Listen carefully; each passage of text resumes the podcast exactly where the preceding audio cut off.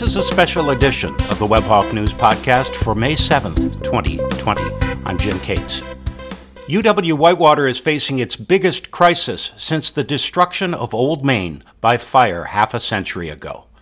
That crisis destroyed half of the campus's instructional space overnight. It dispersed classes all across Whitewater and forced a rebuilding process that extended over decades. This year's troubles began with projections of falling enrollment for next fall and beyond.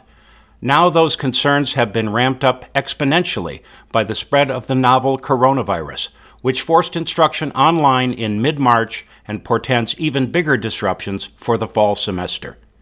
A pall of uncertainty has fallen largely unseen across more than 10,000 students, faculty, and staff, most of whom have been isolated for several weeks. The undercurrent of anxiety was reflected by a question from a student read at an online town hall meeting Wednesday by UWW Communications Director Jeff Angileri. I feel extremely stressed financially, emotionally, and most important, educationally. I'm so concerned about my motivation and willpower to continue my studies online through next fall to the point where I'm considering withdrawing from continuing my education through next fall, or at least limiting myself to 12 credits, which would ruin my plans for graduating in four years. As if to ramp up the tension, UW System President Ray Cross asked regents this week to approve an extensive restructuring plan. Cross is asking every campus except Madison to submit a list of potential programs for the chopping block. He wants to centralize administrative functions such as information technology and human resources and bring together all campuses' online offerings in one uniform package. He said layoffs are inevitable. On Wednesday, UWW Chancellor Dwight Watson said it was too early to see clearly what campus life would look like in September. You are probably wondering what the next academic year would look like. The honest answer right now is we don't know. I've told people that I'm brutally optimistic about our ability to return to campus in the fall. I hope that optimistic view will turn into our reality.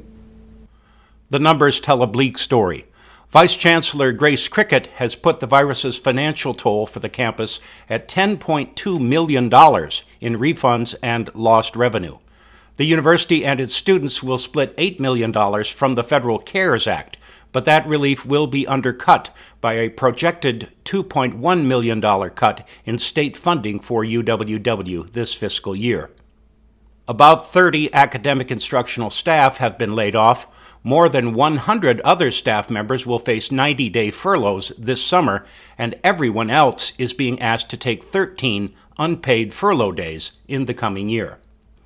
As for the fall term, the UW system has asked individual campuses to report their plans for instruction by July 10th. Watson spoke on Wednesday of returning to a modified normal, but interim provost Greg Cook told faculty and instructional staff that they'd be wise to think about presenting their material online, just in case. Amid all this, the university's 150th graduating class is asked to tune in for an online commencement ceremony on Saturday, May 16th at 1 p.m.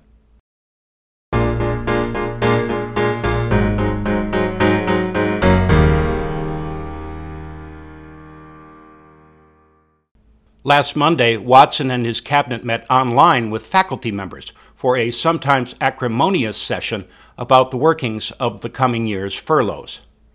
Faculty complained that 13 days of furlough for nine month employees would take a bigger bite percentage wise than for employees who work year round. Session moderator James Hartwick said the faculty's desires were clear. It does seem like things are getting muddled, and it's a fairly clear ask, which is progressive and proportional. Progressive okay. on salary and proportional on numbers of days worked. Watson said he and the vice chancellors would take 15 days of furlough as opposed to 13 for faculty and staff. He said deans and higher paid faculty, such as business professors, might be asked to kick in more than others. Faculty members noted that Whitewater apparently is the only UW campus not planning for pay cuts that increase in percentage for higher salaries. But Cook reminded faculty that the notion of equity could be defined in numerous ways.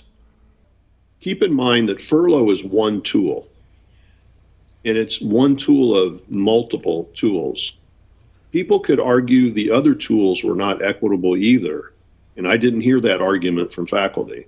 So, for example, when we went through the round of layoffs, 12 month employees were laid off and nine month instructors were laid off.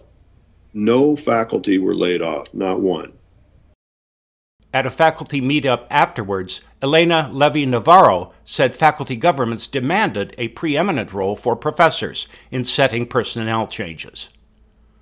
And that principle that is never uttered is the idea that the faculty have the primary responsibility over academics, curriculum, and faculty personnel matters. That means tenure, that means it even can mean raises, etc. David Simmons, chair of the Faculty Senate, decried what he called a divide and conquer strategy by the administration and said faculty had made its support for academic staff more than clear. So I, am I'm, I'm disturbed by the suggestion that the faculty have not requested repeatedly that academic staff, in particular, be preserved uh, from these budget cuts, precisely because we knew back in February what the academic impacts would be. The near future, it seems, will be one with which no one is completely satisfied. Watson noted that 80% of students responding to an online poll said they found online learning more challenging than the classroom setting. But when a student at Wednesday's forum asked whether tuition would be discounted to reflect the disadvantages of remote instruction, the answer from Cook and Watson was a clear no. The Webhawk News Podcast is an independent production from the University of Wisconsin Whitewater. I'm Jim Cates.